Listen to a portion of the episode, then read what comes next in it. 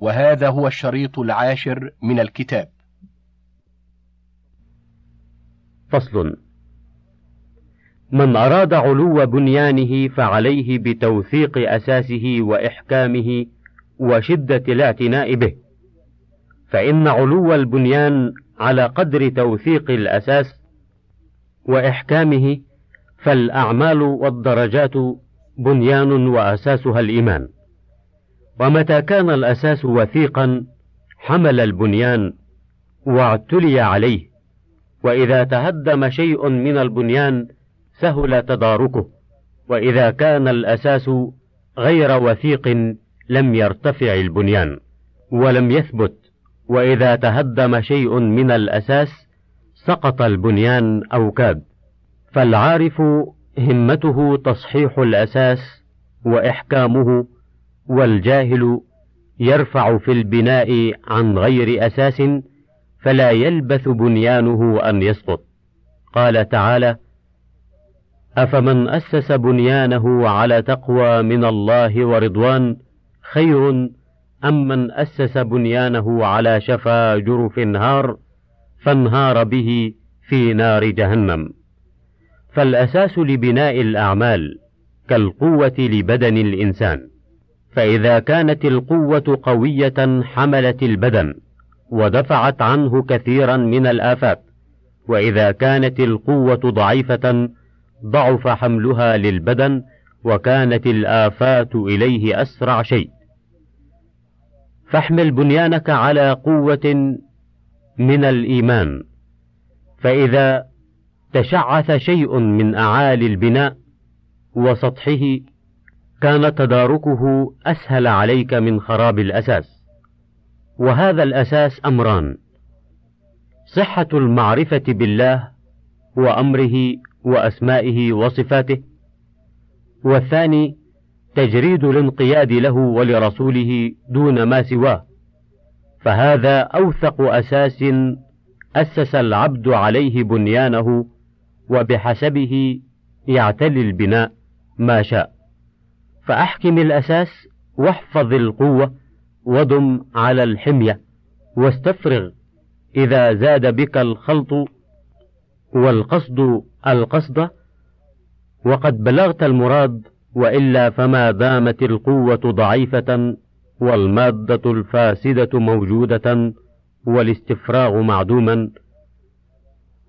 فاقر السلام على الحياة فإنها قد آذنتك بسرعة التوديع. فإذا كمل البناء فبيضه بحسن الخلق والإحسان إلى الناس. ثم حطه بسور من الحذر لا يقتحمه عدو ولا تبدو منه العورة. ثم أرخي السطور على أبوابه ثم اقفل الباب الأعظم بالسكوت عما تخشى عاقبته. ثم ركب له مفتاحا من ذكر الله به تفتحه وتغلقه. فإن فتحت فتحت بالمفتاح وإن أغلقت الباب أغلقته به فتكون حينئذ قد بنيت حصنا تحصنت فيه من أعدائك إذا أطاف به العدو لم يجد منه مدخلا فييأس منك. ثم تعاهد بناء الحصن كل وقت فإن العدو إذا لم يطمع في الدخول من الباب نقب عليك النقوب من بعيد بمعاول الذنوب فإن أهملت أمره وصل إليك النقب فإذا العدو معك في داخل الحصن فيصعب عليك إخراجه وتكون معه على ثلاث خلال. إما أن يغلبك على الحصن ويستولي عليه وإما أن يساكنك فيه وإما أن يشغلك بمقابلته عن تمام مصلحتك وتعود إلى سد النقب ولم شعث الحصن وإذا دخل نقبه إليك نالك منه ثلاث آفات. إفساد الحصن والإغارة على حواصله وذخائره ودلالة السراق من بني جنسه على عورته فلا يزال يبلى منه بغارة بعد غارة حتى تضعف قواه وتوهن عزيمته فيتخلى عن الحسن ويخلي بينه وبينهم. وهذه حال أكثر النفوس مع هذا العدو ولهذا تراهم يسخطون ربهم برضا أنفسهم بل برضا مخلوق مثلهم لا يملك لهم ضرا ولا نفعا ويضيعون كسب الدين بكسب الأموال ويهلكون أنفسهم بما لا يبقى لهم ويحرصون على الدنيا وقد أدبرت عنهم ويزهدون في الآخرة وقد هجمت عليهم ويخالفون ربهم باتباع أهوائهم ويتكلون على الحياة ولا يذكرون الموت ويذكرون شهواتهم وحظوظهم وينسون ما عهد الله إليهم ويهتمون بما ضمنه الله لهم ولا يهتمون بما أمرهم به ويفرحون بالدنيا ويحزنون على فوات حظهم منها ولا يحزنون على فوات الجنة وما فيها ولا يفرحون بالإيمان فرحهم بالدرهم والدينار ويفسدون حقهم بباطلهم وهداهم بضلالهم ومعروفهم بمنكرهم ويلبسون إيمانهم بظنونهم ويخلطون حلالهم بحرامهم ويترددون في حيرة آرائهم وأفكارهم ويتركون هدى الله الذي أهداه إليهم ومن العجب أن هذا العدو يستعمل صاحب الحصن في هدم حصنه بيديه. فصل أركان الكفر أربعة: الكبر والحسد والغضب والشهوة. فالكبر يمنعه الانقياد، والحسد يمنعه قبول النصيحة وبذلها، والغضب يمنعه العدل والشهوة تمنعه التفرغ للعبادة. فإذا انهدم ركن الكبر سهل عليه الانقياد وإذا انهدم ركن الحسد سهل عليه قبول النصح وبذله. وإذا انهدم ركن الغضب سهل عليه العدل والتواضع وإذا انهدم ركن الشهوة سهل عليه الصبر والعفاف والعبادة. وزوال الجبال عن أماكنها أيسر من زوال هذه الأربعة عمن بلي بها. ولا سيما إذا صارت هيئات راسخة وملكات وصفات ثابتة فإنه لا يستقيم له معها عمل البتة ولا تزكو نفسه مع قيامها بها وكلما اجتهد في العمل أفسدته عليه هذه الأربعة وكل الآفات متولدة منها وإذا استحكمت في القلب أرته الباطل في صورة الحق والحق في صورة الباطل والمعروف في صورة المنكر والمنكر في صورة المعروف وقربت منه الدنيا وبعدت منه الآخرة. وإذا تأملت كفر الأمم رأيته ناشئا منها وعليها يقع العذاب. وتكون خفته وشدته بحسب خفتها وشدتها. فمن فتحها على نفسه فتح عليه أبواب الشرور كلها عاجلا واجلا.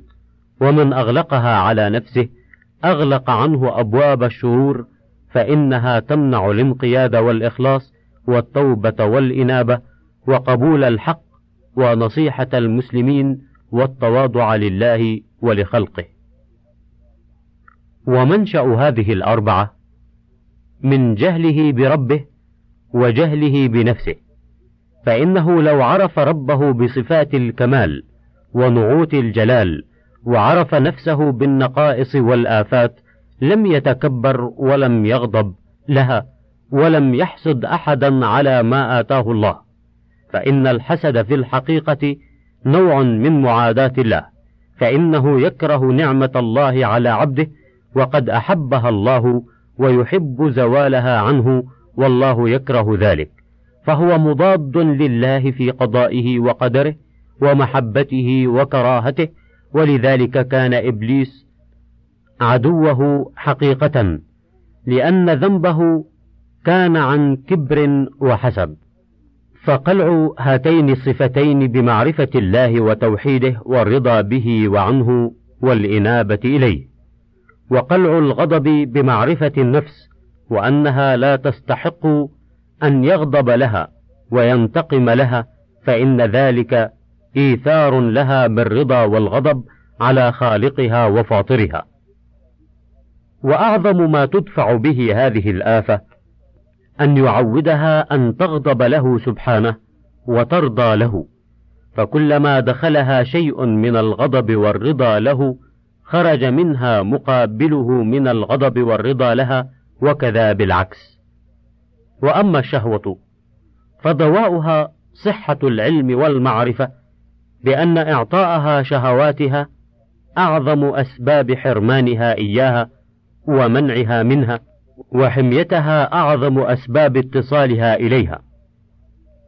فكلما فتحت عليها باب الشهوات كنت ساعيا في حرمانها إياها وكلما أغلقت عنها ذلك الباب كنت ساعيا في إيصالها إليها على أكمل الوجوه. فالغضب مثل السبع. إذا أفلته صاحبه بدأ بأكله والشهوة مثل النار. إذا أضرمها صاحبها بدأت بإحراقه. والكبر بمنزلة منازعة الملك ملكه فإن لم يهلكك طردك عنه والحسد بمنزلة معاداة من هو أقدر منك. والذي يغلب شهوته وغضبه يفرق الشيطان من ظله ومن تغلبه شهوته وغضبه يفرق من خياله. فصل عظيم النفع. الجهال بالله وأسمائه وصفاته المعطلون لحقائقها يبغضون الله إلى خلقه ويقطعون عليهم طريق محبته والتودد إليه بطاعته من حيث لا يعلمون.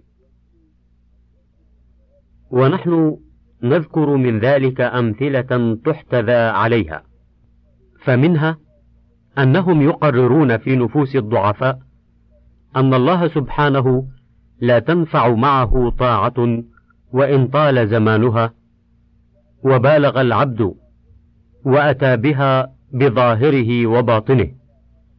وأن العبد ليس على ثقة ولا أمن من مكره بل شأنه سبحانه أن يأخذ المطيع المتقي من المحراب إلى الماخور ومن التوحيد والمسبحة إلى الشرك والمزمار.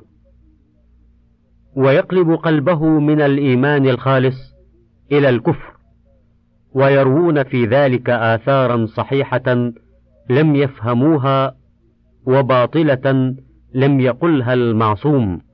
ويزعمون أن هذا حقيقة التوحيد ويتلون على ذلك قوله تعالى لا يسأل عما يفعل.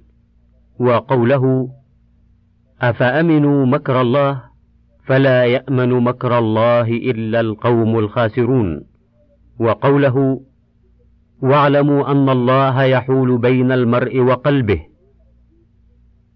ويقيمون إبليس حجة لهم على هذه المعرفة وأنه كان طاووس الملائكة وأنه لم يترك في السماء رقعة ولا في الأرض بقعة إلا وله فيها سجدة أو ركعة لكن جنى عليه جاني القدر وسطى عليه الحكم فقلب عينه الطيبة وجعلها أخبث شيء حتى قال بعض عارفيهم إنك ينبغي أن تخاف الله كما تخاف الأسد. الذي يثب عليك بغير جرم منك ولا ذنب أتيته إليه ويحتجون بقول النبي صلى الله عليه وسلم إن أحدكم ليعمل بعمل أهل الجنة حتى ما يكون بينه وبينها إلا ذراع فيسبق عليه الكتاب فيعمل بعمل أهل النار فيدخلها.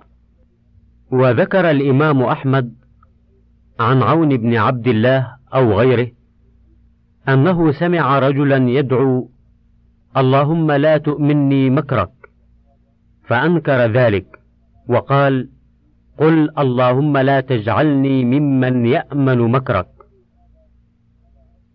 وبنوا هذا على أصلهم الباطل وهو إنكار الحكمة والتعليل والأسباب.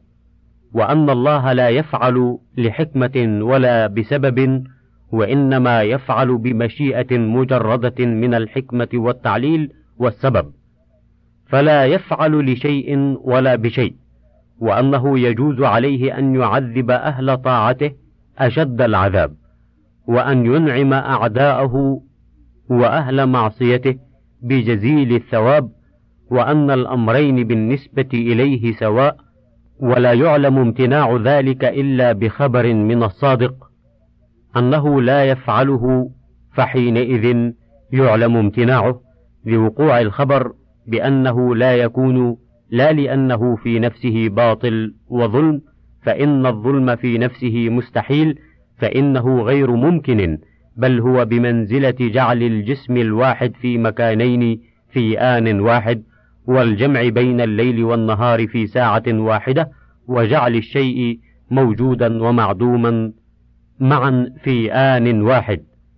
فهذا حقيقة الظلم عندهم. فإذا رجع العامل إلى نفسه قال من لا يستقر له أمر ولا يؤمن له مكر كيف يوثق بالتقرب إليه وكيف يعول على طاعته؟ واتباع أوامره وليس لنا سوى هذه المدة اليسيرة فإذا هجرنا فيها اللذات وتركنا الشهوات وتكلفنا أثقال العبادات وكنا مع ذلك على غير ثقة منه أن يقلب علينا الإيمان كفرا والتوحيد شركا والطاعة معصية والبر فجورا ويديم علينا العقوبات كنا خاسرين في الدنيا والآخرة. فإذا استحكم هذا الاعتقاد في قلوبهم وتخمر في نفوسهم صاروا إذا أمروا بالطاعات وهجر اللذات بمنزلة إنسان جعل يقول لولده معلمك إن كتبت وأحسنت وتأدبت ولم تعصه ربما أقام لك حجة وعاقبك وإن كسلت وبطلت وتعطلت وتركت ما أمرك به ربما قربك وأكرمك فيودع بهذا القول قلب الصبي ما لا يثق بعده إلى وعيد المعلم على الإساءة ولا وعده على الإحسان. وإن كبر الصبي وصلح للمعاملات والمناصب قال له هذا سلطان بلدنا يأخذ اللص من الحبس فيجعله وزيرا أميرا. ويأخذ الكيس المحسن لشغله فيخلده الحبس ويقتله ويصلبه فإذا قال له ذلك أوحشه من سلطانه وجعله على غير ثقة من وعده ووعيده وأزال محبته من قلبه وجعله يخافه مخافة الظالم الذي يأخذ المحسن بالعقوبة والبريء بالعذاب. فأفلس هذا المسكين من اعتقاد كون الأعمال نافعة أو ضارة. فلا بفعل الخير يستأنس ولا بفعل الشر يستوحش. وهل في التنفير عن الله وتبغيضه إلى عباده أكثر من هذا؟ ولو اجتهد الملاحدة على تبغيض الدين والتنفير عن الله لما أتوا بأكثر من هذا. وصاحب هذه الطريقة يظن أنه يقرر التوحيد والقدر ويرد على أهل البدع وينصر الدين. ولعمر الله العدو العاقل أقل ضررا من الصديق الجاهل. وكتب الله المنزلة كلها ورسله كلهم شاهدة بضد ذلك. ولا سيما القرآن فلو سلك الدعاة المسلك الذي دعا الله ورسوله به الناس إليه لصلح العالم صلاحا لا فساد معه. فالله سبحانه أخبر وهو الصادق الوفي أنه إنما يعامل الناس بكسبهم ويجازيهم بأعمالهم ولا يخاف المحسن لديه ظلما ولا هضما ولا يخاف بخسا ولا رهقا ولا يضيع عمل محسن أبدا ولا يضيع على العبد مثقال ذرة ولا يظلمها وإن تك حسنة يضاعفها ويؤتي من لدنه أجرا عظيما وإن كان مثقال حبة من خردل جازاه بها ولا يضيعها عليه وإنه يجزي بالسيئة مثلها ويحيطها بالتوبة والندم والاستغفار والحسنات والمصائب ويجزي بالحسنة عشر أمثالها ويضاعفها إلى سبعمائة ضعف إلى أضعاف كثيرة وهو الذي أصلح الفاسدين وأقبل بقلوب المعرضين وتاب على المذنبين وهدى الضالين وأنقذ الهالكين وعلم الجاهلين وبصر المتحيرين وذكر الغافلين وآوى الشاردين. وإذا أوقع عقابا أوقعه بعد شدة التمرد والعتو عليه ودعوة العبد إلى الرجوع إليه والإقرار بربوبيته وحقه مرة بعد مرة حتى إذا أيس من استجابته والإقرار بربوبيته ووحدانيته أخذه ببعض كفره وعتوه وتمرده بحيث يعذر العبد من نفسه ويعترف بأنه سبحانه لم يظلمه وأنه هو الظالم لنفسه كما قال تعالى عن أهل النار فاعترفوا بذنبهم فسحقا لأصحاب السعير. وقال عمن أهلكهم في الدنيا أنهم لما رأوا آياته وأحسوا بعذابه قالوا يا ويلنا إنا كنا ظالمين فما زالت تلك دعواهم حتى جعلناهم حصيدا خامدين. وقال أصحاب الجنة التي أفسدها عليهم لما رأوها قالوا سبحان ربنا إنا كنا ظالمين. قال الحسن لقد دخلوا النار وإن حمده لفي قلوبهم ما وجدوا عليه حجة ولا سبيلا. ولهذا قال تعالى فقطع دابر القوم الذين ظلموا والحمد لله رب العالمين. فهذه الجملة في موضع الحال. أي قطع دابرهم حال كونه سبحانه محمودا على ذلك. فقطع دابرهم قطعا مصاحبا لحمده فهو قطع وإهلاك يحمد عليه الرب تعالى لكمال حكمته وعدله ووضعه العقوبة في موضعها الذي لا يليق به غيرها فوضعها في الموضع الذي يقول من علم الحال لا تليق العقوبة إلا بهذا المحل ولا يليق به إلا العقوبة. وقال عقيب إخباره عن الحكم بين عباده ومصير أهل السعادة إلى الجنة وأهل الشقاء إلى النار وقضي بينهم بالحق وقيل الحمد لله رب العالمين. فحذف فاعل القول إشعارا بالعموم. وأن الكون كله قال الحمد لله رب العالمين لما شهدوا من حكمه الحق وعدله وفضله ولهذا قال في حق أهل النار قيل ادخلوا أبواب جهنم كأن الكون كله يقول ذلك حتى تقوله أعضاؤهم وأرواحهم وأرضهم وسماؤهم وهو سبحانه يخبر أنه إذا أهلك أعداءه أنجى أولياءه ولا يعمهم بالهلاك بمحض المشيئة. ولما سأله نوح نجاة ابنه أخبر أنه يغرقه بسوء عمله وكفره ولم يقل إني أغرقه بمحض مشيئتي وإرادتي بلا سبب ولا ذنب. وقد ضمن سبحانه زيادة الهداية للمجاهدين في سبيله. ولم يخبر أنه يضلهم ويبطل سعيهم. وكذلك ضمن زيادة الهداية للمتقين الذين يتبعون رضوانه وأخبر أنه لا يضل إلا الفاسقين الذين ينقضون عهده بعد ميثاقه وأنه إنما يضل من آثر الضلال واختاره على الهدى فيطبع حينئذ على سمعه وقلبه. وأنه يقلب قلب من لم يرض بهداه إذا جاءه ولم يؤمن به ودفعه ورده فيقلب فؤاده وبصره عقوبة له على رده ودفعه لما تحققه وعرفه وأنه سبحانه لو علم في تلك المحال التي حكم عليها بالضلال والشقاء خيرا لأفهمها وهداها ولكنها لا تصلح لنعمته. ولا تليق بها كرامته.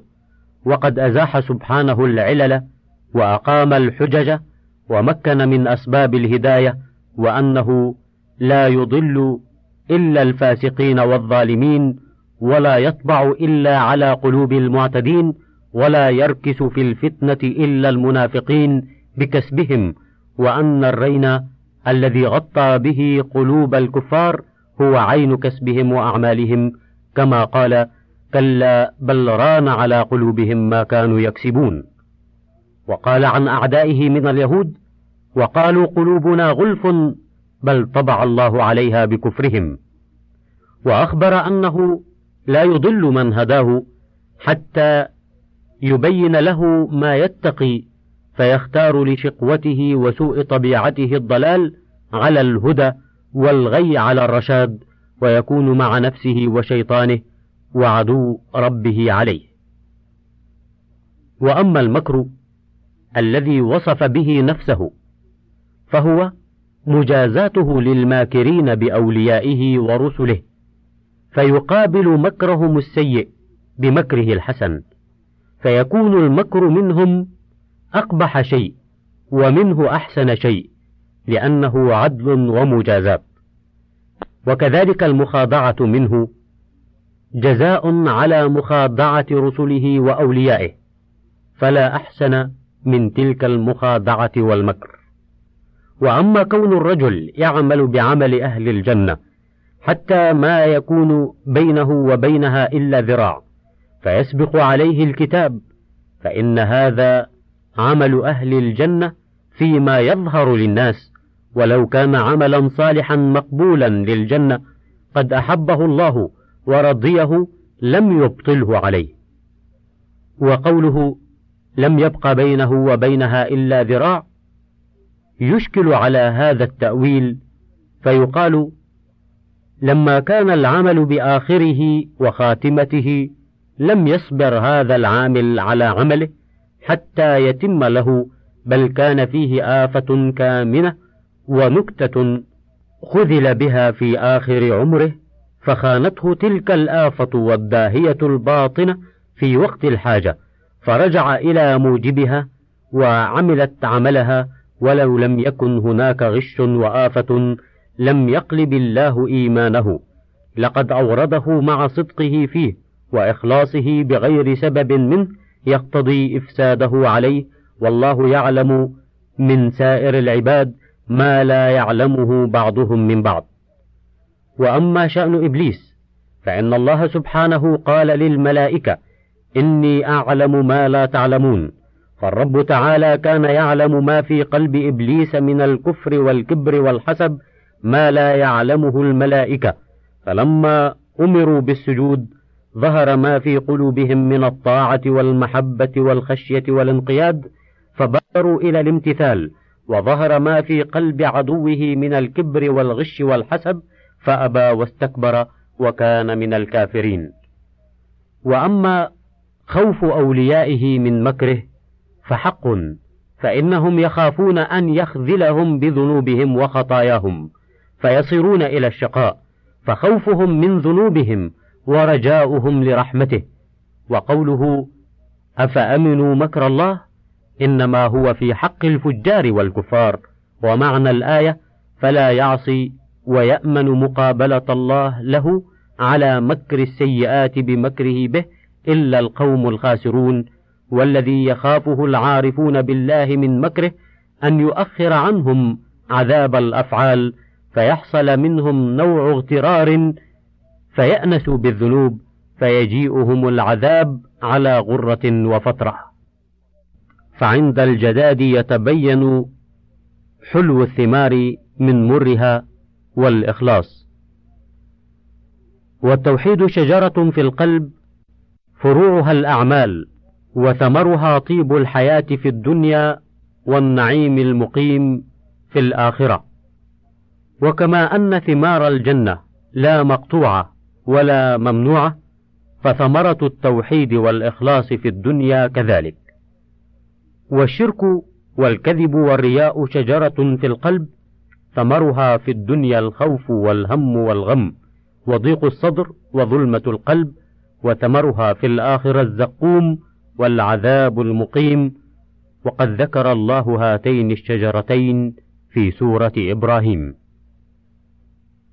فصل إذا بلغ العبد أعطي عهده الذي عهده إليه خالقه ومالكه، فإذا أخذ عهده بقوة وقبول، وعزم على تنفيذ ما فيه، صلح للمراتب والمناصب التي يصلح لها الموفون بعهودهم.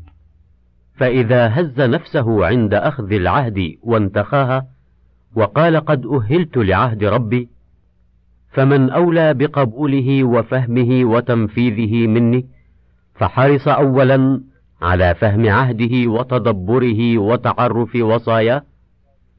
ثم وطن نفسه على امتثال ما في عهده والعمل به وتنفيذه حسب ما تضمنه عهده فأبصر بقلبه حقيقة العهد وما تضمنه فاستحدث همة أخرى وعزيمة غير العزيمة التي كان فيها وقت الصبا. قبل وصول العهد فاستقال من ظلمة غرة الصبا والانقياد للعادة والمنشأ وصبر على شرف الهمة وهتك ستر الظلمة إلى نور اليقين فأدرك بقدر صبره وصدق اجتهاده ما وهبه الله له من فضله. فأول مراتب سعادته أن تكون له أذن واعية وقلب يعقل ما تعيه الأذن. فإذا سمع وعقل واستبانت له الجادة ورأى عليها تلك الأعلام ورأى أكثر الناس منحرفين عنها يمينا وشمالا فلزمها ولم ينحرف مع المنحرفين الذين كان سبب انحرافهم عدم قبول العهد أو قبلوه بكره ولم يأخذوا بقوة ولا عزيمة ولا حدثوا أنفسهم بفهمه وتدبره.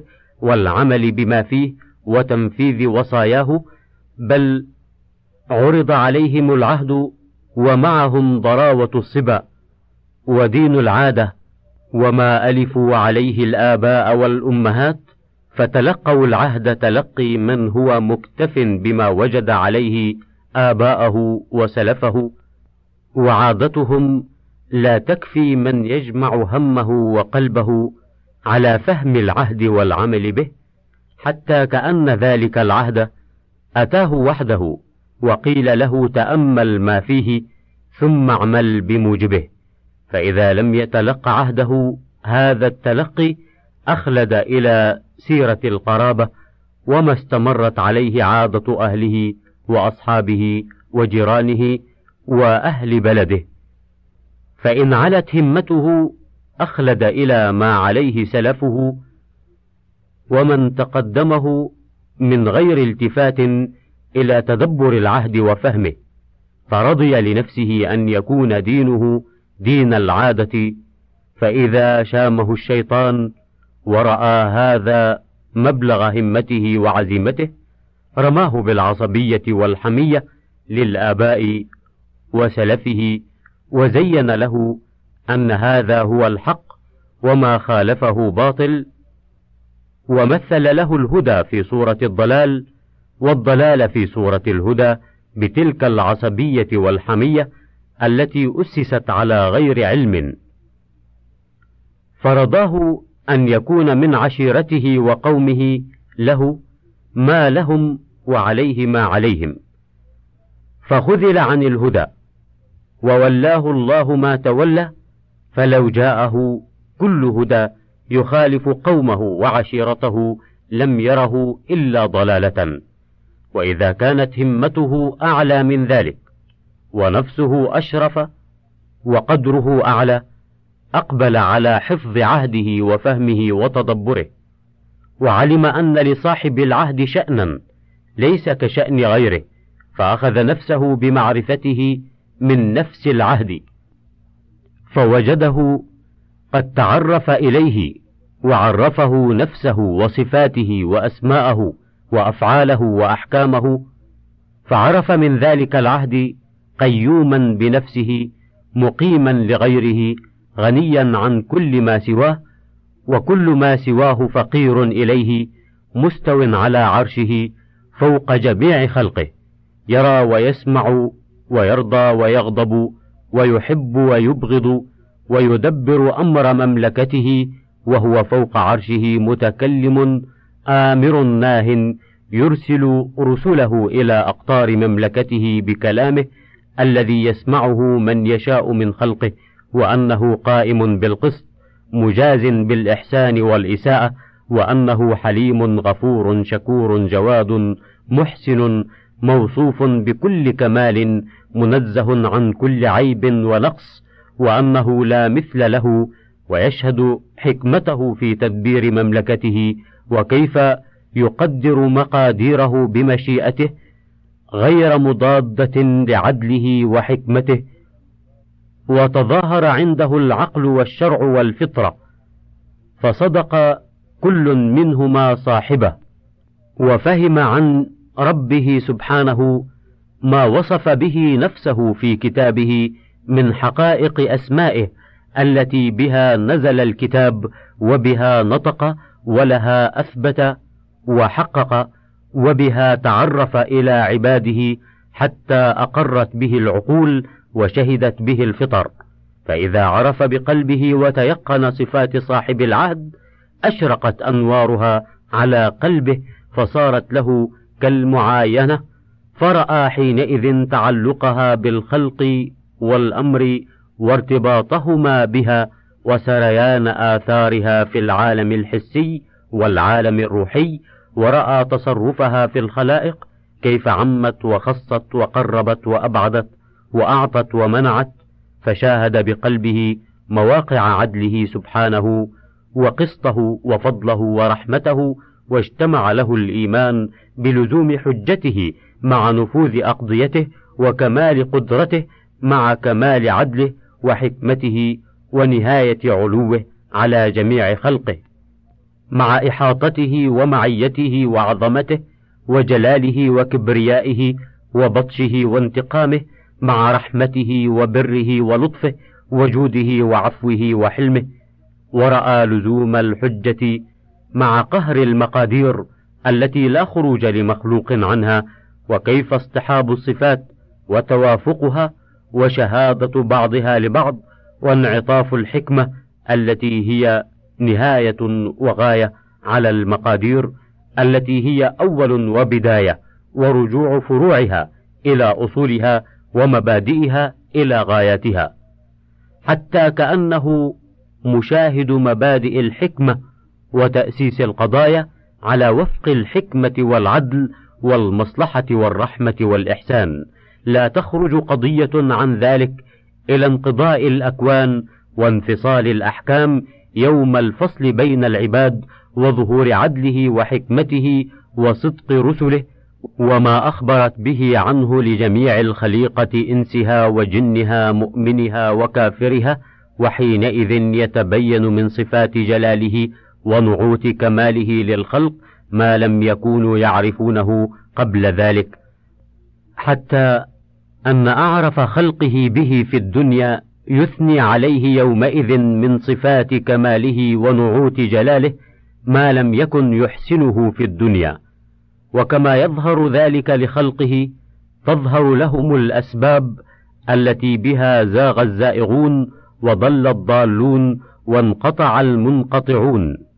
فيكون الفرق بين العلم يومئذ بحقائق الأسماء والصفات والعلم بها في الدنيا كالفرق بين العلم بالجنة والنار ومشاهدتهما وأعظم من ذلك.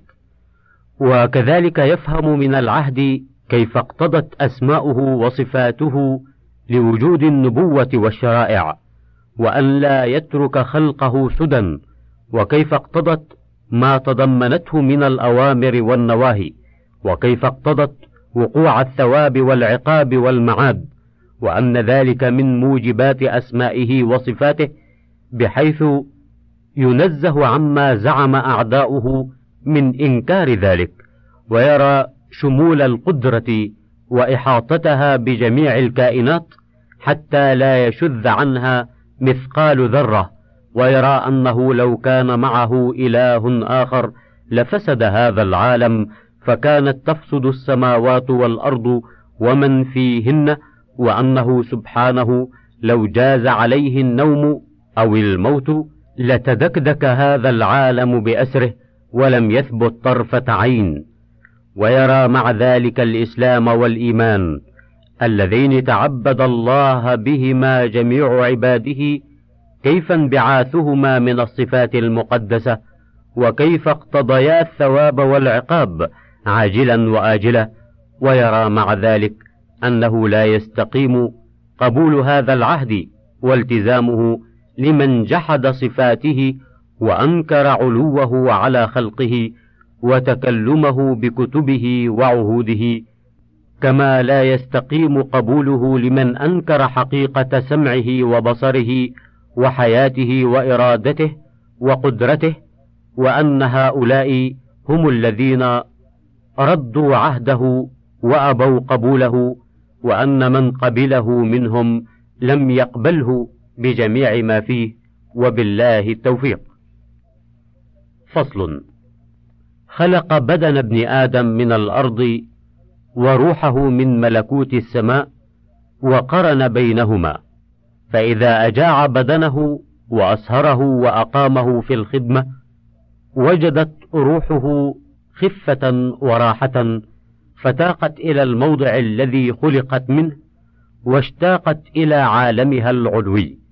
وإذا أشبعه ونعمه ونومه واشتغل بخدمته وراحته أخلد البدن إلى الموضع الذي خلق منه فانجذبت الروح معه فصارت في السجن فلولا أنها ألفت السجن لاستغاثت من ألم مفارقتها وانقطاعها عن عالمها الذي خلقت منه كما يستغيث المعذب. وبالجملة فكما خف البدن لطفت الروح وخفت وطلبت عالمها العلوي وكلما ثقل وأخلد إلى الشهوات والراحة ثقلت الروح وهبطت من عالمها وصارت أرضية سفلية. فترى الرجل روحه في الرفيق الأعلى وبدنه عندك فيكون نائما على فراشه وروحه عند سدرة المنتهى تجول حول العرش وآخر واقف في الخدمة ببدنه وروحه في السفل تجول حول السفليات فإذا فارقت الروح البدن التحقت برفيقها الأعلى أو الأدنى. فعند الرفيق الأعلى كل قرة عين وكل نعيم وسرور وبهجة ولذة وحياة طيبة. وعند الرفيق الأسفل كل هم وغم وضيق وحزن وحياة نكدة ومعيشة ضنك. قال تعالى ومن أعرض عن ذكري فإن له معيشة ضنكا. فذكره كلامه الذي أنزله على رسوله والإعراض عنه ترك تدبره والعمل به والمعيشة الضنك فأكثر ما جاء في التفسير أنها عذاب القبر. قاله ابن مسعود وأبو هريرة وأبو سعيد الخدري وابن عباس وفيه حديث مرفوع. وأصل الضنك في اللغة الضيق والشدة وكل ما ضاق فهو ضنك. يقال منزل ضنك وعيش ضنك فهذه المعيشة الضنك في مقابلة التوسيع على النفس والبدن بالشهوات واللذات والراحة. فإن النفس كلما وسعت عليها ضيقت على القلب حتى تصير المعيشة ضنكا.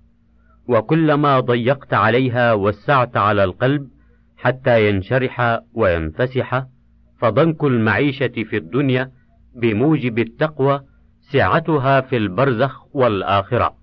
وسعة المعيشة في الدنيا بحكم الهوى ضنكها في البرزخ والآخرة.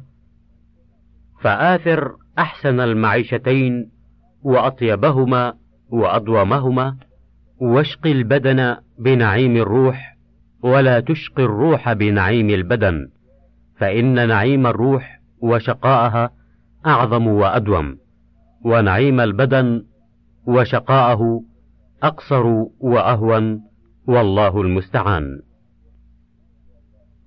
العارف لا يأمر الناس بترك الدنيا فإنهم لا يقدرون على تركها ولكن يأمرهم بترك الذنوب مع إقامتهم على دنياهم. فترك الدنيا فضيلة وترك الذنوب فريضة. فكيف يؤمر بالفضيلة من لم يقم بالفريضة؟ فإن صعب عليهم ترك الذنوب فاجتهد أن تحبب الله إليهم بذكر آلائه وإنعامه وإحسانه وصفات كماله ونعوت جلاله. فإن القلوب مفطورة على محبته. فإذا تعلقت بحبه هان عليك ترك الذنوب والاستقلال منها والإصرار عليها. وقد قال يحيى ابن معاذ طلب العاقل للدنيا خير من ترك الجاهل لها. العارف يدعو الناس إلى الله من دنياهم فتسهل عليهم الإجابة والزاهد يدعوهم إلى الله بترك الدنيا فتشق عليهم الإجابة. فإن الفطام عن الثري الذي ما عقل الإنسان نفسه إلا وهو يرتضع منه شديد. ولكن تخير من المرضعات أزكاهن وأفضلهن. فإن للبن تاثيرا في طبيعة المرتضع. ورضاع المرأة الحمقى يعود بحمق الولد. وأنفع الرضاعة ما كان من المجاعة. فإن قويت على مرارة الفطام وإلا فارتضع بقدر فإن من البشم ما يقتل. فصل. بين رعاية الحقوق مع الضر ورعايتها مع العافية بون بعيد. إن عبدي كل عبدي الذي يذكرني وهو ملاق قرنه. يا أيها الذين آمنوا إذا لقيتم فئة فاثبتوا واذكروا الله كثيرا لعلكم تفلحون. ليس العجب من صحيح فارغ واقف مع الخدمة إنما العجب من ضعيف سقيم تعتوره الأشغال وتختلف عليه الأحوال وقلبه واقف في الخدمة غير متخلف بما يقدر عليه. فصل. معرفة الله سبحانه نوعان. معرفة إقرار وهي التي اشترك فيها الناس البر والفاجر والمطيع والعاصي، والثاني معرفة توجب الحياء منه والمحبة له وتعلق القلب به والشوق إلى لقائه وخشيته والإنابة إليه والأنس به والفرار من الخلق إليه. وهذه هي المعرفة الخاصة الجارية على لسان القوم وتفاوتهم فيها لا يحصيه إلا الذي عرفهم بنفسه وكشف لقلوبهم من معرفته ما أخفاه عن سواهم وكل أشار إلى هذه المعرفة بحسب مقامه وما كشف له منها. وقد قال أعرف الخلق به لا أحصي ثناء عليك أنت كما أثنيت على نفسك وأخبر أنه سبحانه يفتح عليه يوم القيامة من محامده بما لا يحسنه الآن. ولهذه المعرفة بابان واسعان. باب التفكر والتأمل في آيات القرآن كلها والفهم الخاص عن الله ورسوله والباب الثاني التفكر في آياته المشهودة وتأمل حكمته فيها وقدرته ولطفه وإحسانه وعدله وقيامه بالقسط على خلقه. وإجماع ذلك الفقه في معاني أسمائه الحسنى وجلالها وكمالها وتفرده بذلك وتعلقها بالخلق والأمر. فيكون فقيها في أوامره ونواهيه فقيها في قضائه وقدره فقيها في أسمائه وصفاته فقيها في الحكم الديني الشرعي والحكم الكوني القدري وذلك فضل الله يؤتيه من يشاء والله ذو الفضل العظيم. فصل. الدراهم أربعة. درهم اكتسب بطاعة الله وأخرج في حق الله. فذاك خير الدراهم. ودرهم اكتسب بمعصية الله وأخرج في معصية الله فذلك شر الدراهم. ودرهم اكتسب بأذى مسلم وأخرج في أذى مسلم فهو كذلك. ودرهم اكتسب بمباح وأنفق في شهوة مباحة فذاك لا له ولا عليه. هذه أصول الدراهم. ويتفرع عليها دراهم أخر. منها درهم اكتسب بحق وأنفق في باطل ودرهم اكتسب بباطل وأنفق في حق فإنفاقه كفارته ودرهم اكتسب من شبهة فكفارته أن ينفق في طاعة. وكما يتعلق الثواب والعقاب والمدح والذم. بإخراج الدرهم فكذلك يتعلق باكتسابه. وكذلك يسأل عن مستخرجه ومصروفه من أين اكتسبه وفيما أنفقه. فصل المواساة للمؤمنين أنواع. مواساة بالمال ومواساة بالجاه ومواساة بالبدن والخدمة. ومواساة بالنصيحة والإرشاد ومواساة بالدعاء والاستغفار لهم ومواساة بالتوجع لهم وعلى قدر الإيمان تكون هذه المواساة فكلما ضعف الإيمان ضعفت المواساة وكلما قوي قويت. وكان رسول الله صلى الله عليه وسلم أعظم الناس مواساة لأصحابه. فلأتباعه من المواساة بحسب أتباعهم له. ودخلوا على بشر الحافي في يوم شديد البرد وقد تجرد وهو ينتفض. فقالوا ما هذا يا أبا نصر؟ فقال ذكرت الفقراء وبردهم وليس لي ما أواسيهم به فأحببت أن أواسيهم في بردهم. فصل. الجهل بالطريق وآفاتها والمقصود يوجب التعب الكثير مع الفائدة القليلة. فإن صاحبه إما أن يجتهد في نافلة مع إضاعة الفرض أو في عمل بالجوارح لم يواطئه عمل القلب أو عمل بالباطن والظاهر لم يتقيد بالاقتداء أو همة إلى عمل لم ترق بصاحبها إلى ملاحظة المقصود أو عمل لم يحترز من آفاته المفسدة له حال العمل وبعده أو عمل غفل فيه عن مشاهدة المنة فلم يتجرد عن مشاركة النفس فيه أو عمل لم يشهد تقصيره فيه فيقوم بعده في مقام الاعتذار منه أو عمل لم يوفه حقه من النصح والإحسان وهو يظن أنه وفاه فهذا كله مما ينقص الثمرة مع كثرة التعب والله الموفق. فصل إذا عزم العبد على السفر إلى الله تعالى وإرادته عرضت له الخوادع والقواطع فينخدع أولا بالشهوات والرياسات والملاذ والمناكح والملابس. فإن وقف معها انقطع وإن رفضها ولم يقف معها وصدق في طلبه ابتلي بوطء عقبه وتقبيل يده والتوسعة له في المجلس والإشارة إليه بالدعاء ورجاء بركته ونحو ذلك فإن وقف معه انقطع به عن الله وكان حظه منه وإن قطعه ولم يقف معه ابتلي بالكرامات والكشوفات فإن وقف معها انقطع بها عن الله وكانت حظه. وإن لم يقف معها ابتلي بالتجريد والتخلي ولذة الجمعية وعزة الوحدة والفراغ من الدنيا.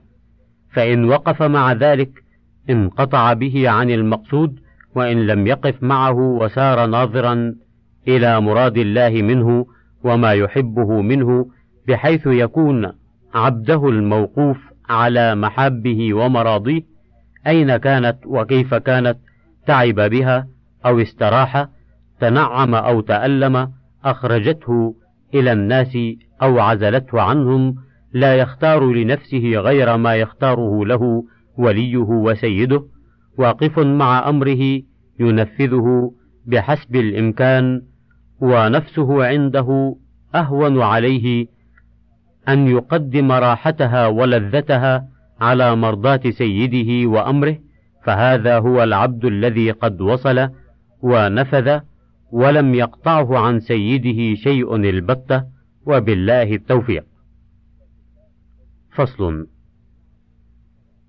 النعم ثلاثة نعمة حاصلة يعلم بها العبد ونعمة منتظرة يرجوها ونعمة هو فيها لا يشعر بها فإذا أراد الله إتمام نعمته على عبده عرفه نعمته الحاضرة وأعطاه من شكره قيدا يقيدها به حتى لا تشرد فإنها تشرد بالمعصية وتقيد بالشكر ووفقه لعمل يستجلب به النعمة المنتظرة.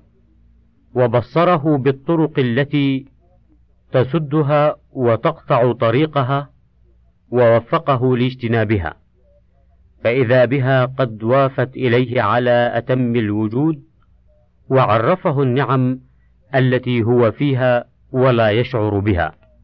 قاعدة جليلة: مبدأ كل علم نظري وعمل اختياري هو الخواطر والأفكار، فإنها توجب التصورات والتصورات تدعو إلى الإرادات والإرادات تقتضي وقوع الفعل وكثرة تكراره تعطي العادة.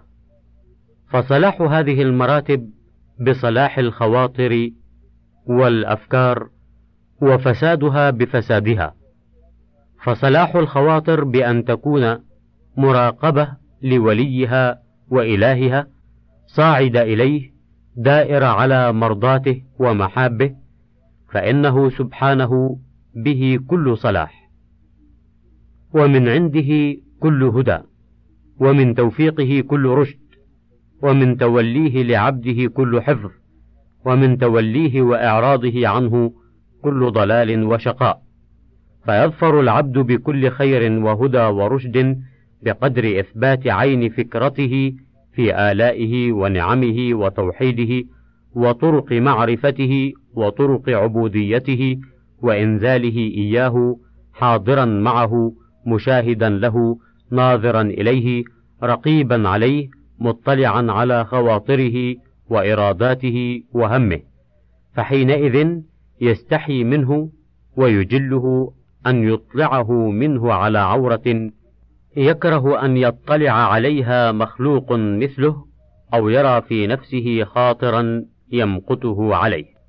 فمتى أنزل ربه هذه المنزلة منه رفعه وقربه منه وأكرمه واجتباه ووالاه وبقدر ذلك يبعد عن الأوساخ والدناءات والخواطر الرديئة والأفكار الدنيئة.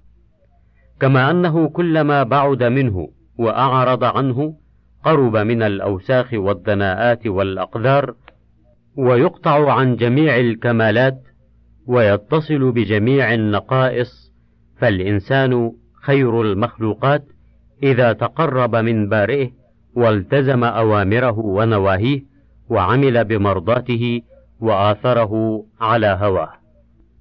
وشر المخلوقات إذا تباعد عنه ولم يتحرك قلبه لقربه وطاعته وابتغاء مرضاته فمتى اختار التقرب إليه وآثره على نفسه وهواه فقد حكم قلبه وعقله وإيمانه على نفسه وشيطانه وحكم رشده على غيه وهداه على هواه. ومتى اختار التباعد منه فقد حكم نفسه وهواه وشيطانه على عقله وقلبه ورشده. انتهى الشريط العاشر وللكتاب بقية على الشريط التالي.